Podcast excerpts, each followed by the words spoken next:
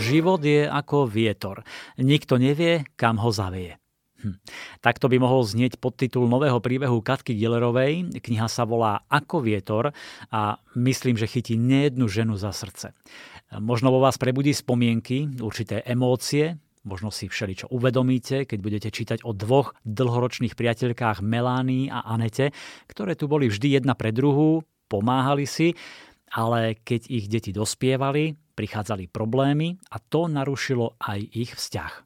Katka Gielerová. Je to vlastne príbeh dvoch generácií, inšpirovaný skutočnou osobou a jej neľahkým osudom. Ani jedno manželstvo krásnej Anety napriek jej atraktívnemu vzhľadu nedopadne dobre. Najmä to druhé sa skončí úplnou katastrofou a najradšej by naň zabudla. To, čo sa v ňom dialo, nie je fantázia mňa ako autorky, ale skutočný príbeh – Odchod od manžela a osamostatnenie sa s malým synom prináša Anete úľavu a tiež radosť z toho, že sa jej podarí pristahovať do blízkosti svojej priateľky Melánie a obidve môžu spolu zdieľať svoje radosti a starosti s výchovou detí. Melania má šťastné manželstvo, práca manžela však často odvádza na celé mesiace preč a starostlivosť o tri deti preto zostáva na nej. Priateľky si počas tých e, rokov obetavo pomáhajú, ale deti dospievajú a problémy prichádzajú. E, možno to aj mnohí z vás poznajú, že aj dlhoročné priateľstvá sa môžu narušiť alebo rozpadnúť na rozdielných názoroch na výchovu detí alebo ich vzájomným porovnávaním, či niektoré šikovnejšie a iné nie je také úspešné. Je to zložité. Aj dlhoročné priateľstvo Anety a Melanie sa rozpadá práve vtedy, keď už tak dlhodobo si Aneta nechce pripustiť, že by mala zmeniť postoj k výchove svojho syna a nechce si pripustiť, že na niektoré jej nároky nemá schopnosti.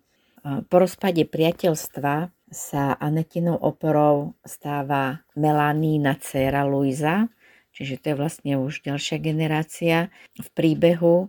A napriek tomu, že Luize záleží na tom, aby sa mama Aneta, čiže obidve priateľky udobrili, nie je v tom úspešná. Ženské postavy si hľadajú svoje miesto v živote, zápasia s problémami, vyrovnávajú sa s trápeniami a tak ako to skvele vie Katka Gillerová, e, ten príbeh vás chytí, podľahnete mu, stanete sa jeho súčasťou a veľmi rada pridáva aj nejaké to tajomstvo, prekvapivý zvrat, takže aj tento raz to čakajte. Keď Aneta neskôr ochorie a dostane sa do nemocnice, z jej bytu zmizne obraz, kde ju umelec v mladosti zobrazil nahú a ona nikdy za tie roky nechcela prezradiť, kto je maliar, kto je autor toho obrazu, na ktorom je ona nahá.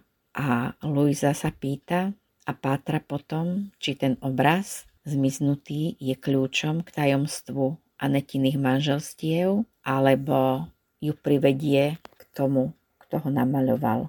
Túto knihu som venovala všetkým, ktorým život nevyšiel podľa ich predstav a museli prekonávať množstvo prekážok aj napriek všemožnému úsiliu a snahe žiť šťastne. Niekedy sa to celkom nepodarí, ale nádej zostáva vždy. Mám pre vás aj úryvok, ktorý načítala Lucia Vrablicová a je práve z pasáže o tajomnom obraze nahej ženy. Hoci jej telo spočívalo v cudnej polohe na pohovke, umelec dokázal ceruskou naznačiť vzrušujúce vnady ukryté pred zrakmi ostatných. Štíhla postava, mierne prehnutá v páse, trochu vystrčený okrúhly zadoček a väčšie plné prsia čiastočne prikryté rukou, ktorou sa podopierala. Veľkosť prs zvláštne kontrastovala so štíhlosťou postavy. Vedela som však, že neboli vylepšené plastickým chirurgom, vynikali prirodzenou krásou. Modelom neznámemu umelcovi bola teta Aneta.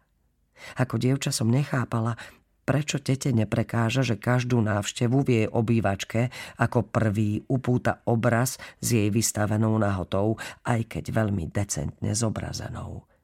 To je minulosť, mávla rukou, keď som sa jej na to raz spýtala. A už to dávno nezodpovedá skutočnosti. Na tej kresbe ma už nikto nespozná. A keď si hostia sadnú na sedačku, sú k obrazu otočený chrbtom.